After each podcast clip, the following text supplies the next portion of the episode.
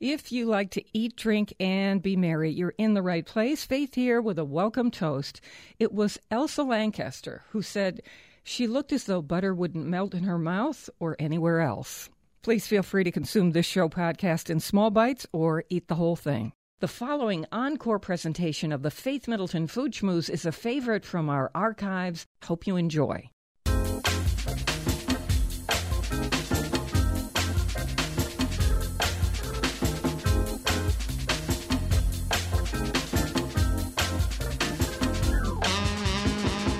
I'm Faith Middleton. It's great to have you joining the party on the Food Schmooze here on WNPR in Connecticut, Rhode Island, Massachusetts, and New York, including the East End of Long Island. My food buddies are here.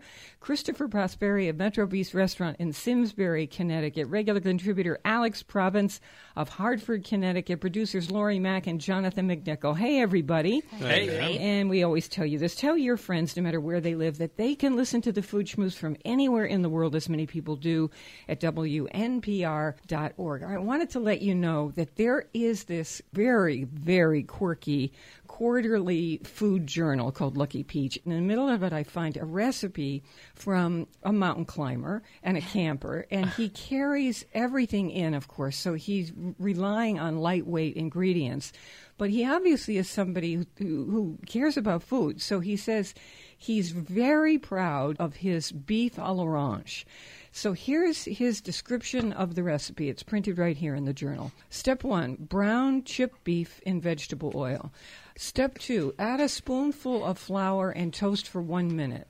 Step three, stir in two soy sauce packets and one ketchup packet. Step four, stir in one cup prepared Tang orange drink. Wow. Step five, simmer for eight to ten minutes until beef is swelled and sauce thickened. Step six, serve with instant rice. That's so, awesome. That's that's thinking that, on your feet. Is huh? This is fun. That's I mean, like I, a sweet and salty beef dish. All right, it's fascinating to me this world of people who have to travel, whether you're in space, whether you're a soldier yeah. in the field, a camper like this guy, survivalist. And, yeah, um, where you're just. I mean, some people yeah. would say, you know, I'm a working mom and dad, and you know, we have to put together food as fast as we can.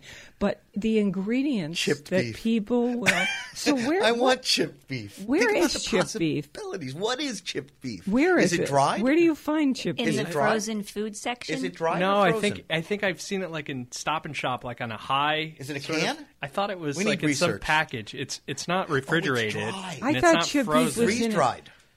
So it's freeze I don't dried. I know. thought It it, must was be. in a jar, but it's so. I think a jar. I think you're right. I think it's, It's in so a jar. utterly- I love he said. preserved I love that- when he said swelled. I do Cook un- too. I think this is the first time. really Where's your fun. bell? This is the first time I think I've ever heard you say "cook until swelled." It is the first It time. needs to be called beef à la tong. And what was the other ingredient? Tang. When was the last time you Yeah, saw Tang? it was Tang. What So- is Tang? Seriously, you don't know? I mean, I so we remember they find- took it to Well, I, space. I, so I think with some reverence, we should list the ingredients that are in Tang.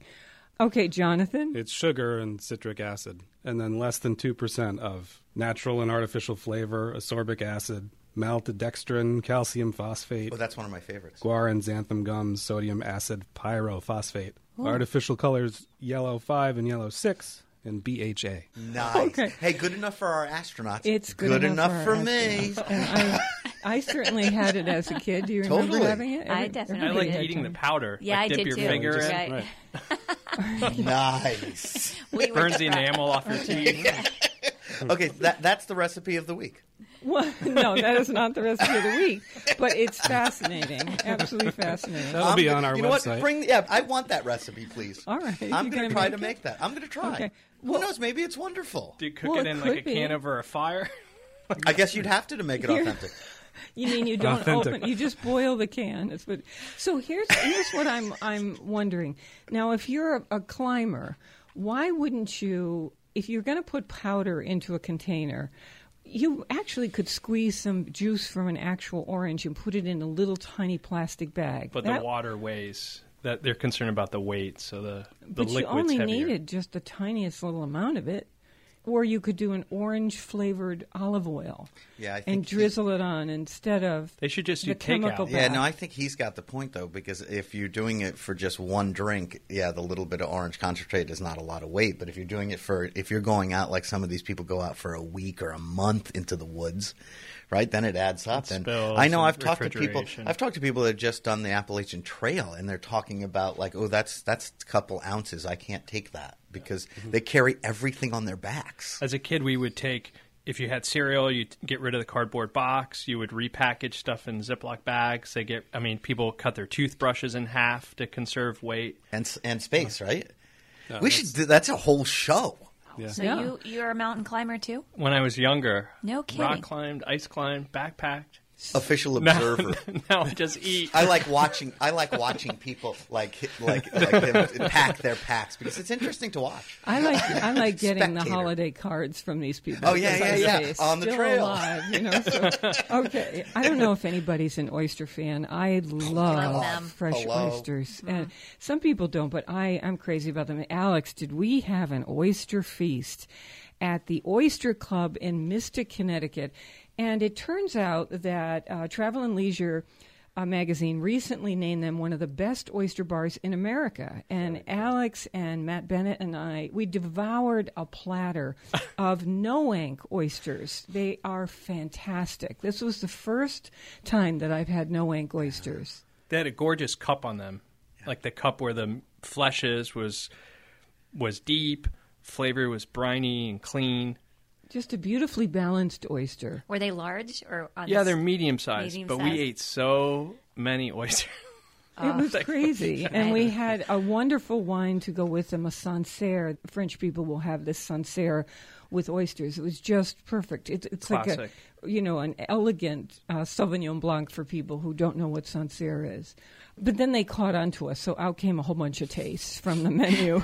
so we got to try the thirty oysters. Wow. Yeah. We started. We started You with started a, with thirty oysters. We started with thirty. I sent Matt in, and I said, you know, while I was trying to park the car, just get, you know, we were going to do two dozen, three dozen. Matt's like, how about thirty? All right, do thirty and order a bottle of Sancerre, and then that'll get us going. And we started with that before even looking at the menus. That's like dinner. Yeah, I'll say. But, Well- you know, here's the other thing. Mystic. It's one of my favorite towns in Connecticut. Oh, my gosh. It is so beautiful in And Mystic. and in the fall, what is a more beautiful scene than downtown Mystic? Yeah. in any season that Yeah. place and, and the holidays it's just gorgeous it's just They so have an incredible restaurant scene now with Bravo Bravo, Red 36, Oyster Club, Engine Room, S&P. I mean, you could just drive, park your car. There are so oh, many incredible restaurants in that little town. You could do like a course in each restaurant. Start at the oyster for the or get a plate of oysters and move on to the next. so let's restaurant. name a couple of things that we had at oyster club in mystic that were standouts i love the roasted beets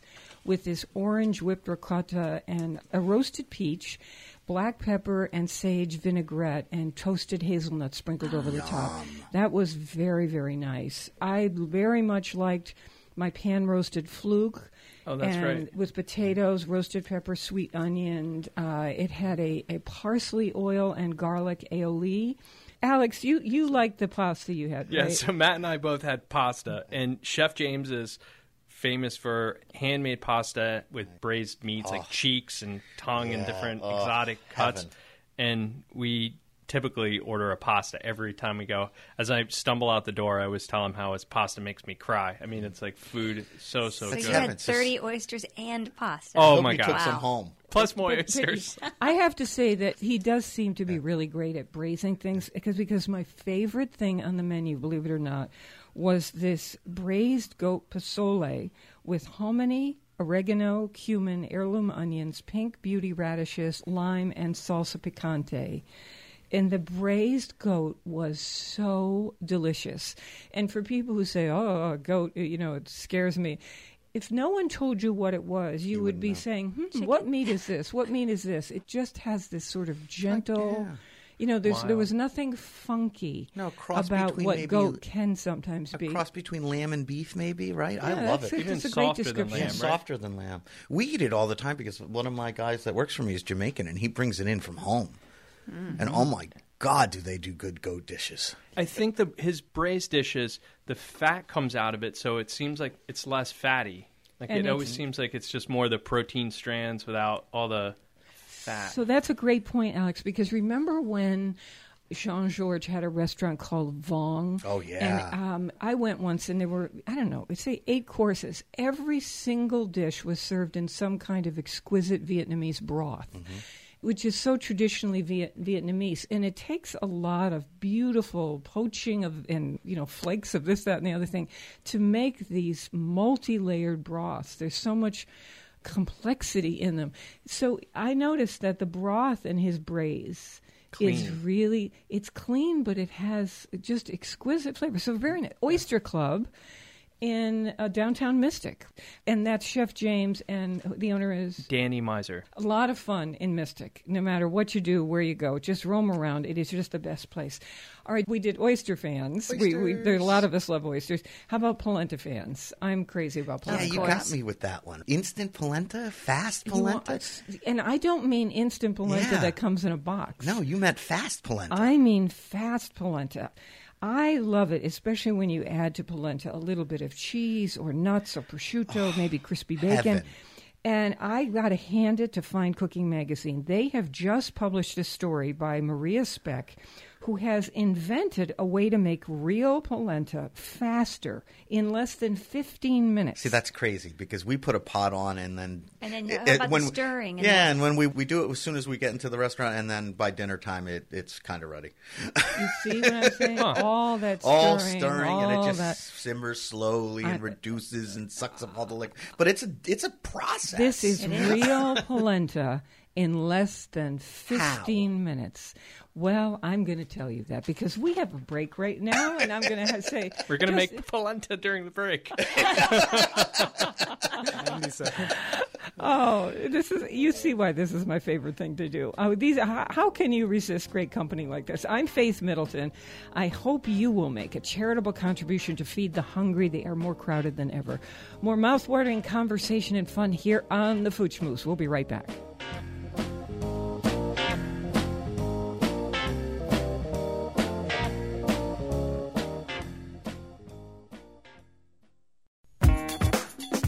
Okay, hope that first bite of the Food Schmooze felt like a hot biscuit with butter coming your way.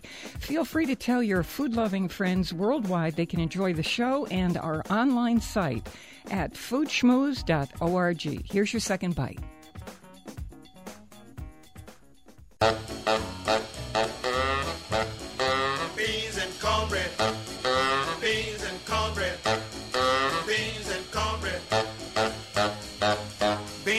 Cornbread had a fight. Beans knocked cornbread out of sight. Cornbread said, now that's all right. Meet me on the corner tomorrow night. I'll be ready.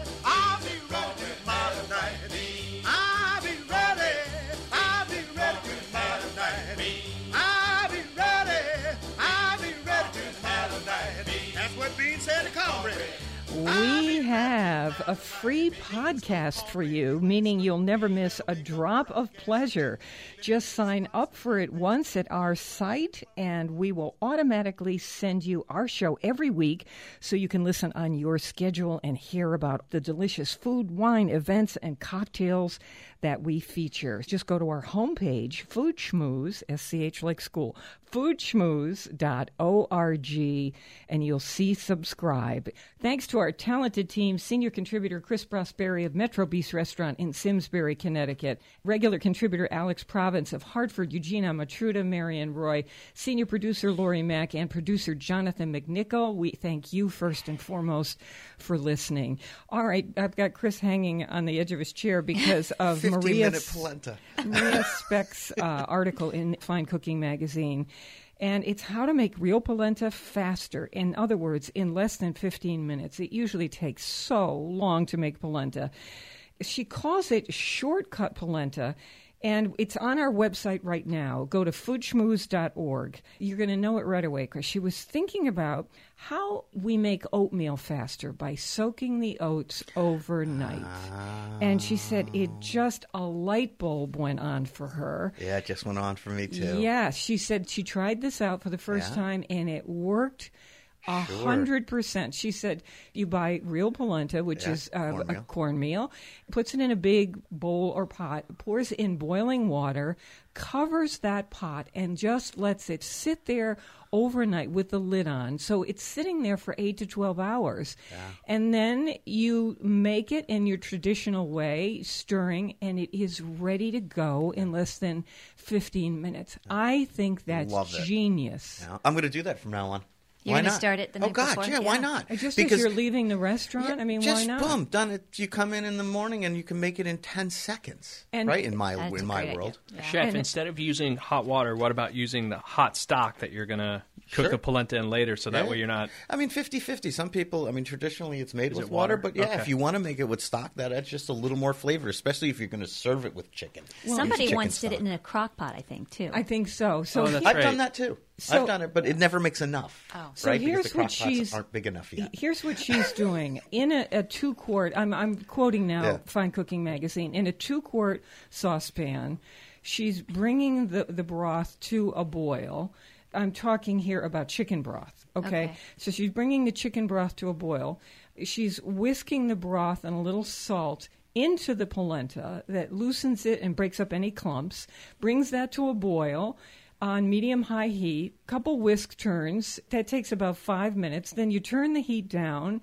It's simmering. You just keep whisking constantly, pretty much, and it becomes thick and becomes porridge like that takes about two minutes she turns the heat down covers and stirs and the whole thing is done in less than 15 minutes and those are the steps after you've soaked it overnight. next that's day. right. That's Yes. great. Yeah. Wow. Yeah. So Yeah. I am just going to save this forever. And by the way, I encourage you to see this particular issue or to go online for their thing because I love the add-ins on polenta. They've got yogurt, lemon, and dill, saffron, and pistachio. Of course, I love cheese and polenta. and I can see the photos from here. What amazing photography. Yeah, it's really Yeah. good. Really, really good. I'm just so impressed. And they also explain to you the difference between grits Oh, sure. and cornmeal Yeah. and polenta. It's just different grinds. Yeah, size, right? Yeah. The so, grits are the largest, and right, and then it goes down from there. Right, Chris. I knew you would knew that. Okay. Well, Did- we, I use a guy. learn- I use a guy down the street from me that actually grinds his own grits, polenta, cornmeal, corn flour. So all I could think about, remember the true false questions that Faith was Yes. asking us and all the hard And we questions? always Why didn't we get a polenta question? What's the difference between grit and polenta? No, because she always gives us questions she knows we don't know the answer to. Well, that's not hard. Yeah, it's not hard. We're getting a all of bad rap here, The Faith. four of us here. No, no, it's not a bad rap. It's that's just really easy. okay, I don't know. I just got that. Somebody got up on the wrong side of the bed this morning. Okay, Alex and company, let's brainstorm about acorn squash. I cannot wait to start making it.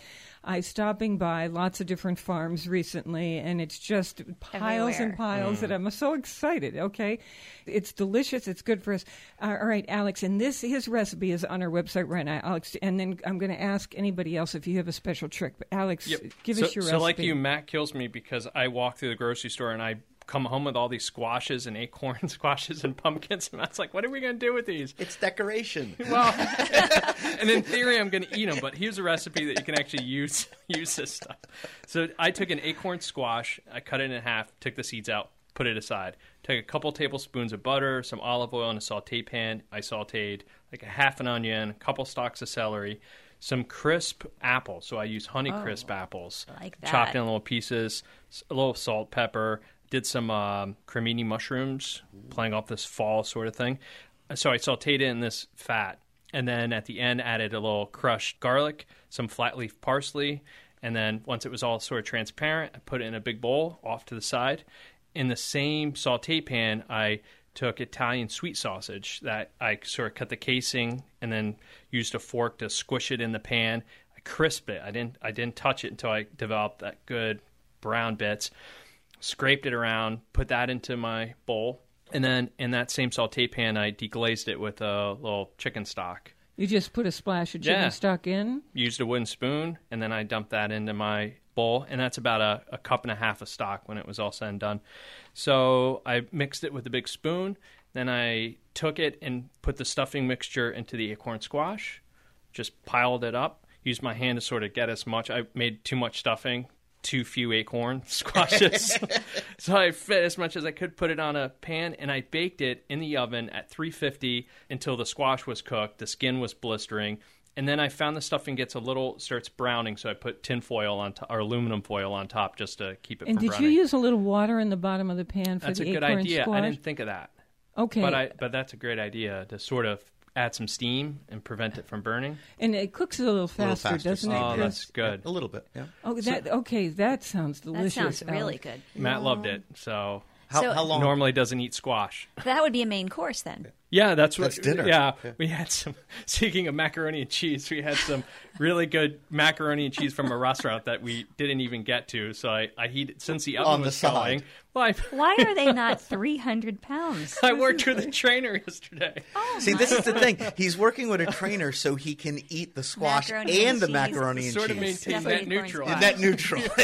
It's like carb night. yeah, I got to work out for seven and a half hours today, but boy, I'm eating that mac and cheese. And then you just take a big spoon, scoop out all the, you know, the acorn, leave the skin, put it on a Mix it plate. with the and- pasta? Oh, pasta would have oh been great. my god. So when it comes out of the oven, how do you serve it? Do you take the acorn squash along with the stuffing and put it into a bowl and mix it up all together? No, sort of. I think Matt just sort of scooped it, and Matt's great at plating food. I was by his time upstairs in bed already, starting watching television, so it came on a beautiful plate. I don't know. Wow. yeah, I was gonna. How how long did it take in the oven?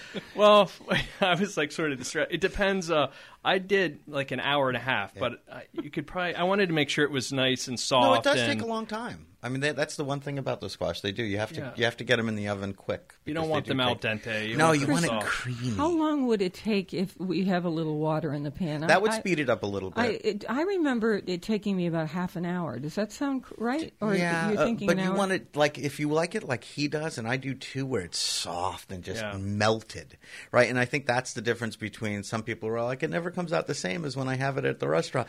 It's we cook it for a very long time because then it gets that kind of mashed potatoy kind of Exactly feel right. and soft. It gets actually comfort si- food. yeah, and it's kind of silky delicious. too. The squash, right? I have the sweetest lady at Whole Foods that watches my ingredients go by, and she sort of pieced, pieced together what I was doing. And she also says to herself, "Why isn't he three hundred pounds?"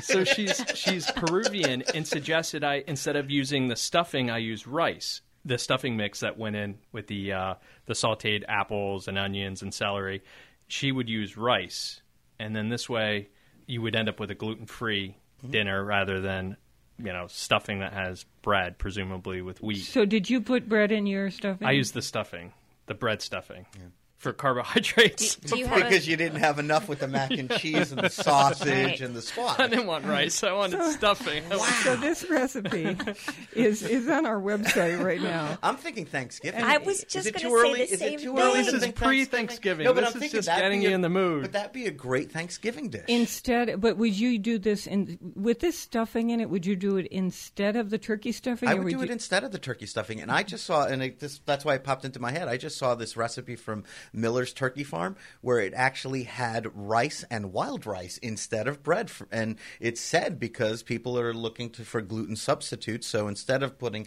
the breadcrumbs in your stuffing, use rice or wild rice or a combination of the thing, and it works just like the breadcrumbs would or the little cube breads would. Well, there are also, you know, there are a million gluten-free breads, Udi's, UDI, Udi's in particular, that are that are you know terrific to use in stuffing. So, make your own stuffing. I use the the plastic Yeah. bag, you Yep. know, the Stuffing premium mix. stuffing mix. Yep. Okay, But you so- probably could have just as easily and for cheaper made your own stuffing. yeah, but that's I- an extra step. I'm with you But, on buying but the stuff. did you even have to add bread at all, or rice well, I at was all? thinking the same thing because that Yeah. sounded perfectly Needs- fine. Well, you need something to suck up the juice. and and, and hold it together as a stuffing. Otherwise, it just bind sort it. of But why? breaks apart. We could try Because it. Matt is a presentation guy, and he's got And a he scoop and beauty plate, and right. Because No, I wouldn't have a that problem would if it be- was just yeah. falling all over the place, all over the squash. You It were sounds you were really already good. scooping it out I into was the all- bowl. and I I'd was be all having a good time just with it. like that. Me too. I would be just happy. Okay, well, foodschmooze.org, you'll find this recipe, and we have uh, an early autumn cocktail coming up for you. Also, just to get you ready, Chris, what what would you do with acorn All right, squash? so I've been doing this with squash, and we did this on Sunday, and it's something I picked up, and I don't even know why I haven't been doing it all along because I have one of these devices, and it's a pressure cooker. And just like when I found this when I was teaching somewhere, dusty in the corner, when I got back home, I found my pressure cooker dusty in the corner and I had to actually wash it because I hadn't used it in years. And it's the best thing because I take the squash, cut it in half, scoop it out, and then I just take about Scoop out the seeds. Scoop out the seeds, and then I take about a half inch of water, put it in the bottom of the pressure cooker. I put the squash cut side down oh. at the bottom of the pan, and then I just snap on the lid, you, you know, whatever the instructions for your particular pressure cooker is, get it up to full pressure, and we did spaghetti squash in six minutes. Now that's Yeah. pretty good next to an hour and a half Yeah, there, but now, isn't you, it, Alex? But now you're minutes. waiting for the polenta. You know all these now speedy you're Yeah, but, foods now. but six minutes, and and again, you could do this with eight. You could do this with acorn squash too, and then you just take it out. minutes? Yeah, and then so now it's just cooked, so you don't have that stuffing thing. But now you can take that squash and scoop it. It comes right out of the. It's almost like the skin becomes a shell. Put some butter. Oh cinnamon. my gosh! Wait a minute. Why Heaven. couldn't, while that's cooking, if you Mm-hmm. could do it fast enough, couldn't you just make up this Perfect. uh, filling mix in a saute pan that Alex describes on our website, his Yeah. recipe, and just make that up? And when mm-hmm. you pull your acorn mm-hmm. squash out of there after mm-hmm. six minutes, just scoop, Totally. put your cooked stuffing right into the center of it. But then he wouldn't have been. This was all a plan. He would have been laying in bed waiting for the tray. we we got your that number. is a great idea. now, I forgot to ask you if you're cooking it in the the oven, the Yeah, squash, not in the. I don't know why you wouldn't do it in a pressure cooker after hearing this, but if you do it in the oven because you like that kind of brazy Mm-hmm. quality to it, is it cut side down in the water? If you're just going to do it plain, I do it cut side down, and that's why when you were saying you did it and it was a little faster than that, and that's why it goes faster. You put a little water in the pan, it's cut side down. The flesh is in contact with the pan, and it does. I think The half hour, yeah, half hour, forty five minutes, and an acorn squash is done. All right, very quickly, I want to tell you about a wine discovery. This is, and I'll give you the name of the uh, distributor so that they can look it up in the wine book at your wine store. As we usually do, $15 and under for our wines. And this is a very, very pale rose from Bonny Doon Vineyards in California. And it is the 2013 Vin Gris de Cigare. So V I N G R I S D E C I G A R E. And it is absolutely delicious. I really like this wine. I walked into a small wine store on the green in Guilford, Connecticut, Frank's. And the man there said to me, Oh, I had several in my hand. And I said, You know, what about this one? And he said, Oh, that one I've had. That is delicious. And, you know, I had one that was $2 cheaper. And I thought, well, Let me go for delicious. Let me see what, what this is like. And so thank you to to Frank's because that was a great suggestion. Here's what to say at your wine store, and this will range in price depending on the store between probably twelve and fifteen dollars. So Michael Skurnik wines. You want to say if they don't have it on the shelf, Michael Skurnik wines. S K U R N I K. This is on our website. So it's a 2013 Vin Gris de Cigare. It's made by Bonny Doon Vineyards in California. And, you know, he might delicious just- drinking all year long. He by the might way, just be the one who started that, right? That might be one of the first rosés made in California, right? In that style. Wouldn't be surprised. This is- Wouldn't be surprised, right? bone dry, Bone dry. quite elegant, but you just a, a whisper. You can you can taste the, the grape Yeah. skin in there somewhere. Oh, Rhone it's just varietals. wonderful. Rhone varietals. He and, and making and also making rosés out of it. He might be one of the first California people because that goes back to the early '80s. I don't remember. Yeah, a long time ago. Yeah, well, there's there was. Bonnie An, I'm trying to think. of There's another one uh, of a guy out in California who was doing nothing but rosé, specializing in them. Uh, What happens is that these places that- that specialize in rosés can be hard for them. It was hard for them to mm. make it, but as more and more of us have discovered rosés, you know, they have their own section now in, in the wine mm-hmm. stores. You know, people have really started to get into rosés. We walk down outdoor cafes, and no matter where you are, on the table out in front of the restaurant, everybody's drinking rosé now. Great food wine, right? At first, it was I remember doing wine tastings. I felt like I was insulting people by asking them to try rosé, and they would tell me I don't drink pink wine. I'm like, this isn't what you're thinking. I mean, these wines, if you were blindfolded, would you would think was a white wine. It's so crisp, no sugar, very very uh, fun to drink. And for us wine drinkers, it's just another color of wine to drink. All right, we want to give you on the other side of the break we have coming up. I asked Alex to come up with an early autumn cocktail where there's still some warmth in the air, but as Alex says, maybe you've got a sweater over your shoulders. You know, we're going to get to that in just a second, and it really sounds delicious. So, and of course, that's on our website as everything is. Coming up, we have the Farmstead Egg Guide and Cookbook, and we're going to tell you how to make a quick and easy carbonara. Chris just made this for us, and it was so oh, delicious. and we had it three different ways with gluten, without gluten, and with a vegetable to mimic pasta. so we'll tell you how we did that. Plus, I've got a tip for you on the best gluten free flour for bakers. This is a, a tip from a friend of mine who is a baker, and this is how she feels about it. So I had her brownies, and they were sensational in terms of texture and taste. So we'll get to that in just a second. Please support your local food growers and food makers. Find the food, wine, recipes, cocktails that we feature right now online at foodschmooze.org. More delicious conversation after this quick break. Please stay with us.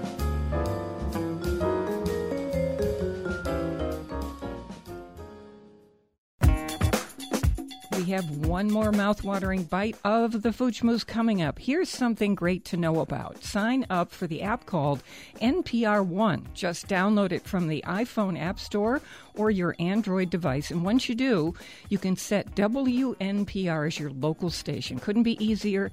Download the free app NPR One and start listening. Let's party on. More Food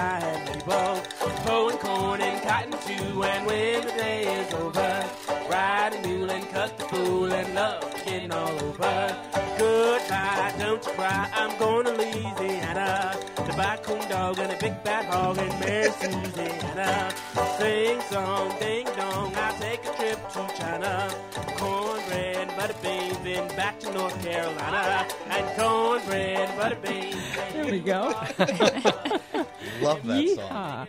I'm Faith Middleton with the gang. This is the Food Schmooze Party coming to you in Connecticut, Rhode Island, Massachusetts, and New York, including the east end of Long Island. You can tweet us at FaithWNPR, F A I T H W N P R. And to join the conversation with us on Facebook, search The Faith Middleton Show. As a matter of fact, I invite you to use uh, either of those uh, to tweet us or to use Facebook because we're interested in promoting food trucks doing a great job. If you have a truck or know of a favorite, tweet us at the addresses we just gave you and just let us know where you are and we're going to pass on word of a good thing. Just love our food trucks out there and excited every time there's a new one that people are excited about. All right, we're going to get to Alex Province's early autumn cocktail. I said, Alex, come up with something, and sure enough, he has. How do you make it, Alex? All right, so this is my like Sunday night in the fall sipping uh, cocktail. I took a shot of bourbon, a shot of H rum, some sort of rum that has like a little color to it. Kind of a caramel brown. Exactly right, and it doesn't have to be like the black kind, but just a little uh, barrely. I took two shots of apple cider that you get at the grocery store, a squeeze of fresh lime juice, maybe a drizzle of honey. You can either use a Boston shaker or put it right in the glass, like a rocks glass with some ice cubes.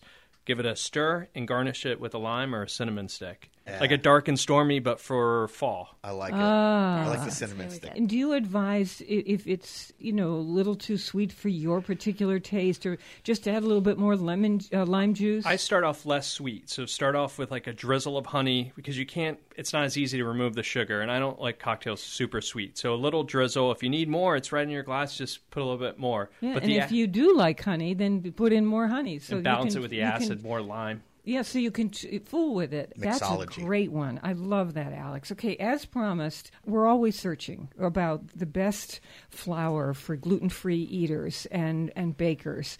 Well, my friend Miriam, who is the baker at the Country Store on Village Lane in Orient, New York, that's the uh, North Fork of Long Island, she loves to work with this cake flour that she has found. It's called Deya's, D E Y A apostrophe S. And she recently made the best uh, gluten free chocolate uh, walnut brownies. They were delicious. The texture was beautiful. They did not have that kind of metallic taste that certain mixes of gluten free flours can have. People are just getting better and better at this. And for me, the test is you serve it to people and no one knows. I, for instance, I would have said, but this is just a delicious brownie. So it's at our website right now to get that brand of flour. And that's foodschmooze.org, as you know. Here we go. As you know, we are eating now. We're talking about what's out there in the markets. If you go to farmers markets, as I do, you see what is fresh now. So fennel is out there. Of course, the apples are just starting to come out there. There's uh, arugula there now, chanterelle mushrooms, green beans, seckel pears are out there, and lots and lots more. Uh, of, of course, we've got uh, Chinese broccoli and horseradish and kohlrabi and mustard greens and okra and pumpkins and rutabagas and scallions and shallots, all kinds of squashes, tomatillos uh, turnips, and so on and on we'll go. We'll tell you on the Food Schmooze every time what is out there. Now, here we go. This book is really interesting because it's called The Farmstead Egg Guide and Cookbook. And I learned so much about real eggs. I'm talking about where the farmers care about what the chickens are eating. And so when that happens, depending on what they eat and how much freedom they have, they are laying eggs that are so delicious, so beautiful looking. You can see why they're better for you oh, because Chris, as you were saying, the color is Oh, this God. saffron. The yolk is Stand up tall. standing Yeah. up tall. Honestly, you just it's there's just No it's fantastic. Yeah, I mean, not that there aren't some good egg companies out there. I mean, I the other day I had Farmers Cow. They Cow do a great job. eggs, and they're right here in Connecticut, and they were delicious. So, I mean, there are people who are doing lots and lots of eggs. You know, s- smaller companies doing them, and, and they do a And very good too, job. right? The na- Oh, your yes, neighbors right. are a great resource if they have chickens. Speaking of neighbors, yeah, I mean, we have 12 chickens I on the farm I I, live did. on, and we I wish I with, had that with 12 chickens, we produce more eggs than we can eat, and the neighbor, everybody in our neighborhood profits. But it's the coolest thing to see neighbors walking down the street with their with their cardboard uh, their cartons going to the people who have eggs and coming back with a dozen eggs. Yeah, so ultimate sharing. Here is Terry Golson, who is author of the Farmstead Egg Guide and Cookbook. Welcome to the Food Schmooze, Terry. I'm so pleased to be here. So, how did I do on the egg description? What is it that to make the very best tasting eggs and looking eggs? What are these chickens eating? It depends on the backyard, and that's sort of what makes them so special. In my backyard, um, right now, my chickens are getting my butternut squash, which I'm afraid have been gnawed on, so it's better for the chickens than for me. Um, they're eating the last of my tomatoes. They scratch around and get bugs. They get their laying hen pellets from the store. All sorts of things. Chickens are omnivores. So they have a wide-ranging palate, and uh, some people will put out food scraps. Do you ever do that? Absolutely. Um, the the problem with food scraps is sometimes, just like with people, the food scraps aren't as healthy as they could be for the chickens. If they eat too many um, foods that have a lot of calories and no value, they'll get fat and they won't be able to lay good eggs. It's the same with chickens Okay. as it is with people.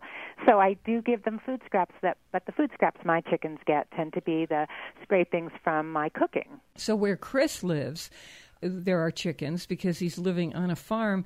They let the chickens out for a certain number of hours in a day, and they peck away. Right, Chris? Oh my gosh, you look at them, they're like an army pecking away at the grass. And then they go into my front walk where there's like wood chips and they, you know, scourge around in there for food. And yeah, they're just the happiest chickens. And then you had the eggs today. You can taste how happy the chickens were. Yeah, we had them on your carbonara. We're going to get to that in a second. Let's go to scrambled eggs because I thought we all cook scrambled eggs, mm-hmm. and I realize when I see someone like Jacques Pepin doing scrambled eggs.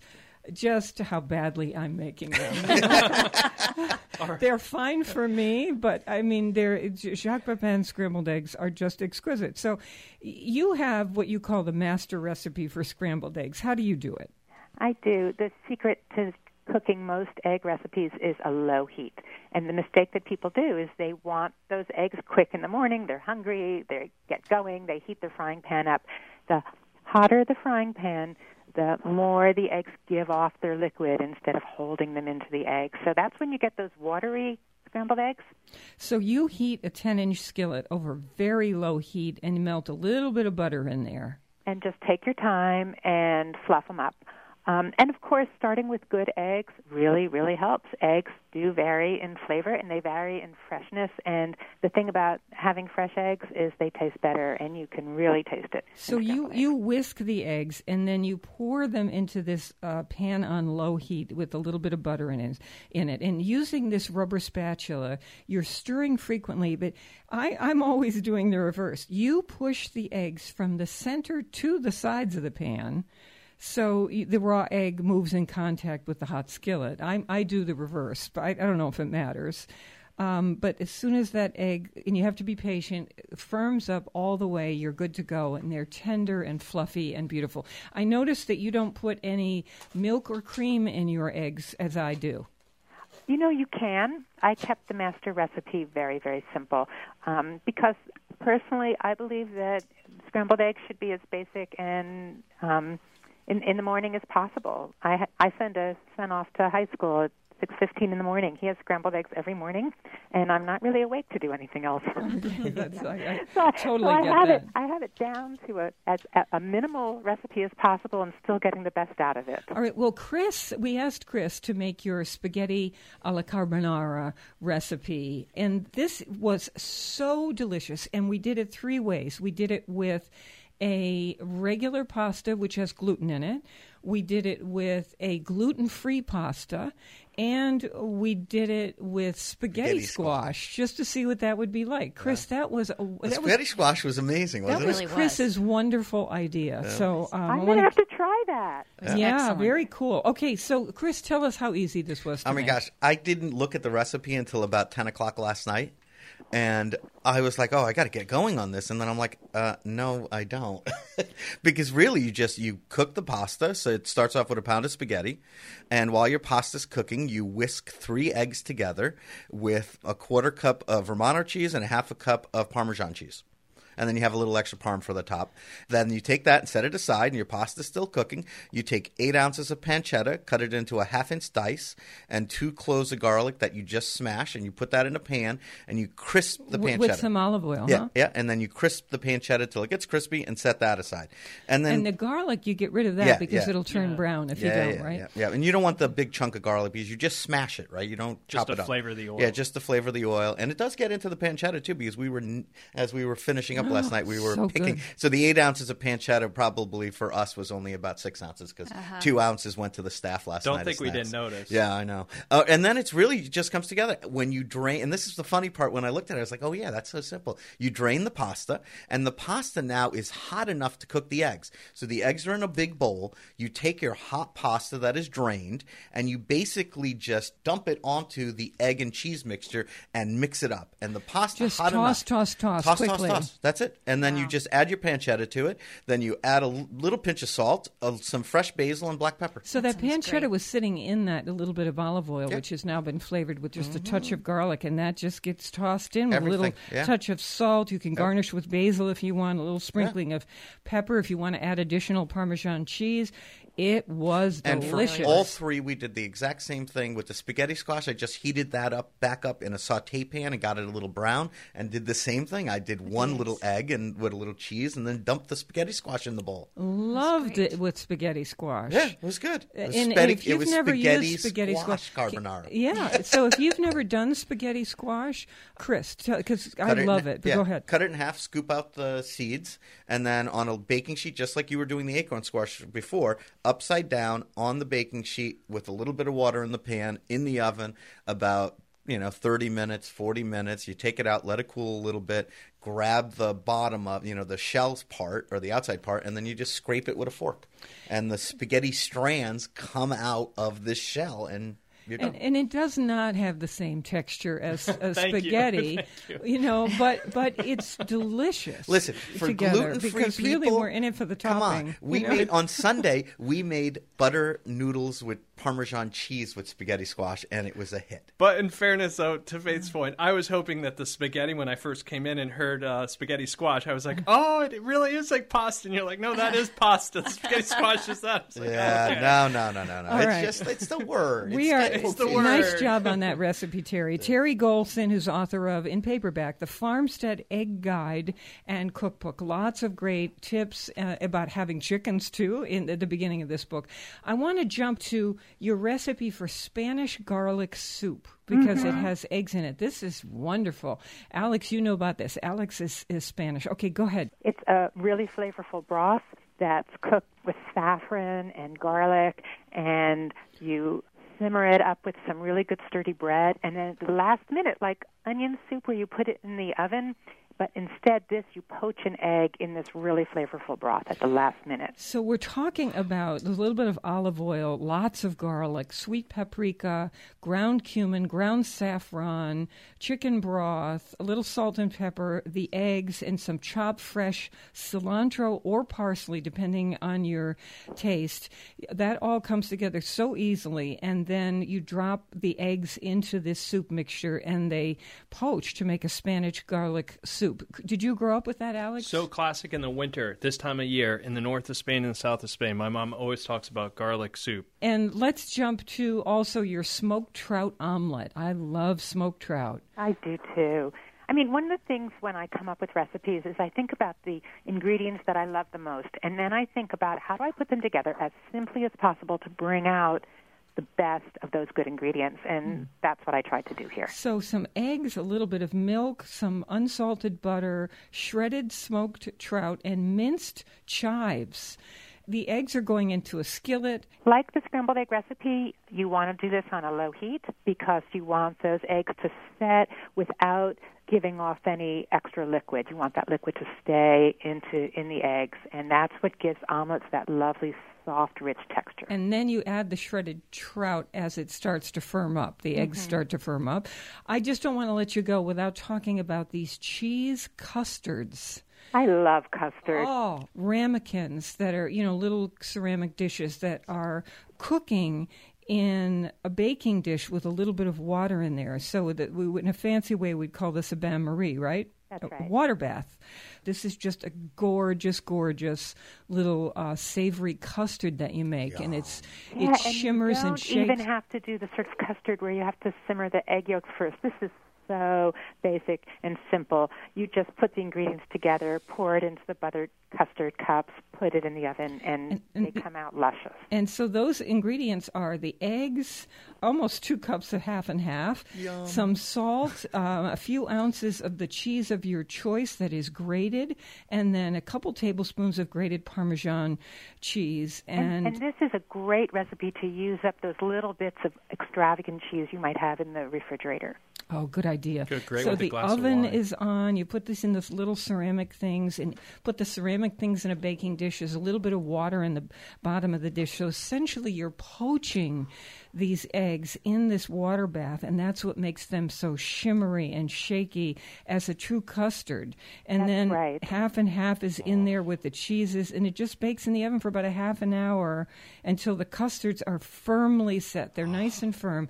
Oh boy, you can do this with goat cheese and asparagus as you do in the he, book. He just said glass of wine. I'm thinking poached salmon, glass of wine, and that custard. For a light dinner, a Yeah. glass of wine, a little perfect. salad, and, Yeah. and a custard. you can put a little bit Beautiful. of that smoked trout in there. oh yeah, or just Oh, on top. I wish we'd had time. See, I wanted to get into your chocolate walnut meringue cookies because.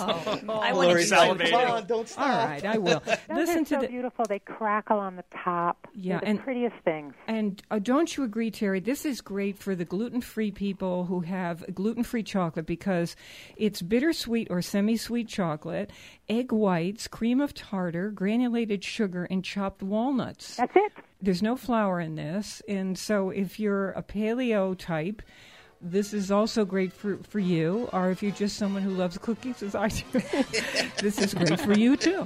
So many, many great recipes in here. I like your work a lot. Thank you so much, Terry, for being on the Food Schmooze Party.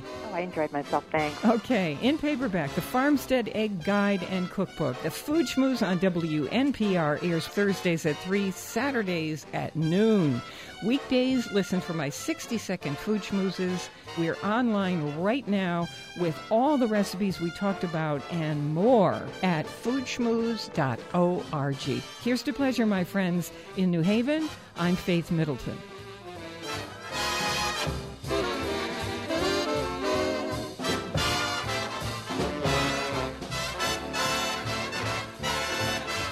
Everybody when they come to mind.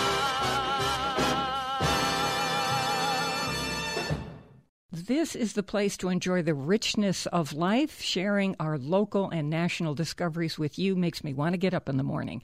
The gang and I hope you'll come back soon and often.